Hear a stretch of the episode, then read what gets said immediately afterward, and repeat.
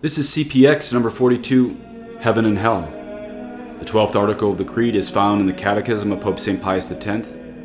Question and answer number 1 through 7. God give you his peace. In nomine Patris et Filii Spiritus Sancti. Amen. Heavenly King, consoler spirit, spirit of truth, who art present everywhere and filling all things, treasure of all good and source of all life, come dwell in us, cleanse us and save us, you who are all good. Amen. In nomine Patris et Filii Spiritus Sancti. Amen. Today we are in the final section of the Creed, which is the first part of the Catechism of Pope St. Pius X. The 12th article the Creed, question number 1. What are we taught by the last article, life everlasting?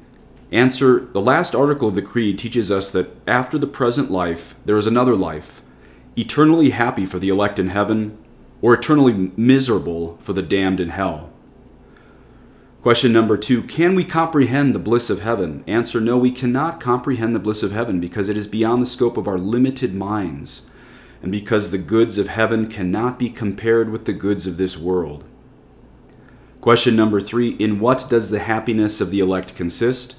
Answer The happiness of the elect consists in forever seeing, loving, and possessing God, the source of all good. Question number four In what does the misery of the damned consist?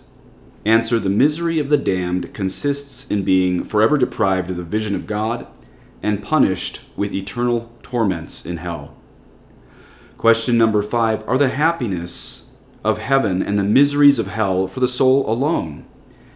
Answer The happiness of heaven and the miseries of hell at present affect the soul alone, because at present the soul alone is in heaven or in hell but after the resurrection of the flesh, man in the fullness of his nature, that is, in body and in soul, will be forever happy or forever tormented.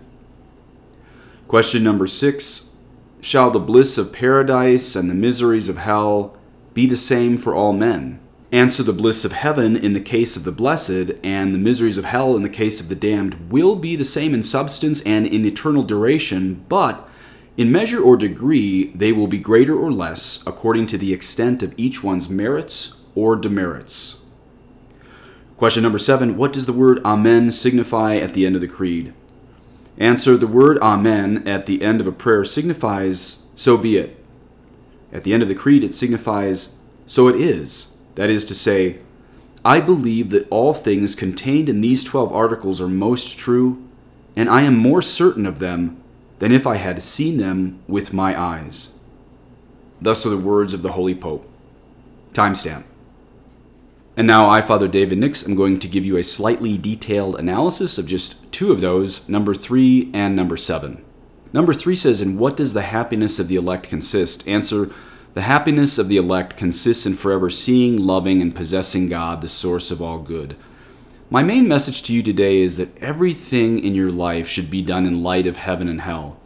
We have a really big danger. There's a lot of priests and bishops out there teaching that pretty much anybody who's good, anyone who has some good feelings towards God at the end of their life, is going to go to heaven. There's two really huge problems with this. The first is this that ignores the teaching of St. Thomas Aquinas that a supernatural goal cannot be reached by natural powers. In other words, what he's saying is that the supernatural good of heaven cannot be reached without grace. It doesn't matter how good you are, you still need grace. Which leads us to number two why staying in sanctifying grace is absolutely the most important thing daily for your family, and why priests and bishops should be teaching this instead of social justice. Because, see, this isn't just your eternal goal, this needs to be your daily goal to be in grace. This is everything, heaven and hell. You see, the saints saw heaven and hell as even more real than earth in some sense.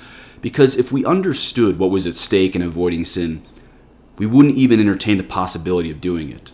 Now, here's the thing it's really pretty terrifying if you think about it. Purgatory doesn't last forever. Because the fact is this 100% of the people you see out walking on the streets, in a stadium, on a soccer field, in a mall, 100% of those people will be either one day in that state where Pope St. Pius X said would be for countless people, quote, forever seeing, loving, and possessing God, the source of all good, or those countless damned souls, quote, deprived forever of the vision of God and punished with eternal torments in hell, end quote. Black and white, there's no middle ground. This is why we have to do everything in light of heaven and hell. And so I beg you to make every decision all day long based on heaven or hell, because it really is more real than this passing world. And finally, question number seven. Question number seven What does the word Amen signify at the end of the creed? Answer The word Amen at the end of a prayer signifies, so be it. At the end of the creed, it signifies, so it is. That is to say, I believe that all things contained in these 12 articles are most true, and I am more certain of them than if I had seen them with my eyes. Okay, a few of my own thoughts on this. You know, that's the other thing that 2020 has done for us is unveil so many of the lies in the world, which means that for some of those who take truth and common sense seriously, probably most of you listeners out there, Christ, I believe, is going to be even easier to follow in 2021. And I don't mean that sarcastically. Even if we're mocked by it by family and friends, that part's going to be hard. But because truth and lies are so delineated at this point, in some sense, it's going to be easier to follow Christ in 2021, even if we're persecuted for it. But here we are at the end of the Creed, the first section of the CPX. And what a beautiful way for the Pope to end how important we are to see all of the articles of the Creed that he has already outlined and all the articles of the, of the Catechism he is to outline in the future because we just learned from him, quote, I am more certain of them than if I had seen them with my eyes, end quote. That's how you need to see our faith, as being more real than anything physical.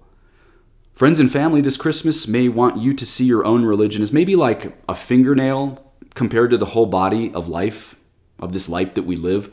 You have to say, no, my faith is like the blood that fills every part of my body and soul. My faith is like blood without which no other part of my life can hold together. I'm more sure of the Catholic faith than the future of the United States, you may have to say. I'm more sure of the Catholic faith than the nose on my face, than anything anyone has ever told me. Our Catholic faith is not therapeutic psychology, but the truest thing on planet Earth, even if it is denied by those who should be most defending it at the top, but who have apostatized. The articles of our Catholic faith are not just important, but so real. So important that, quote, I am more certain of them than if I had seen them with my eyes, end quote. That is how we have to start seeing our faith. This is divine revelation, more true than anything we've ever heard or seen. And real quick closing note I'm behind on correspondence and I'm behind on reading all my prayer requests. So, what I did is put this sign above my altar. I pray for all benefactors, spiritual and material, as well as all listeners and readers, and all your family members, living and dead. Please say an Our Father for me et benedictio Dei omnipotentis, Patris et Filii et Spiritus Sancti descendet super vos et mani et semper. Amen.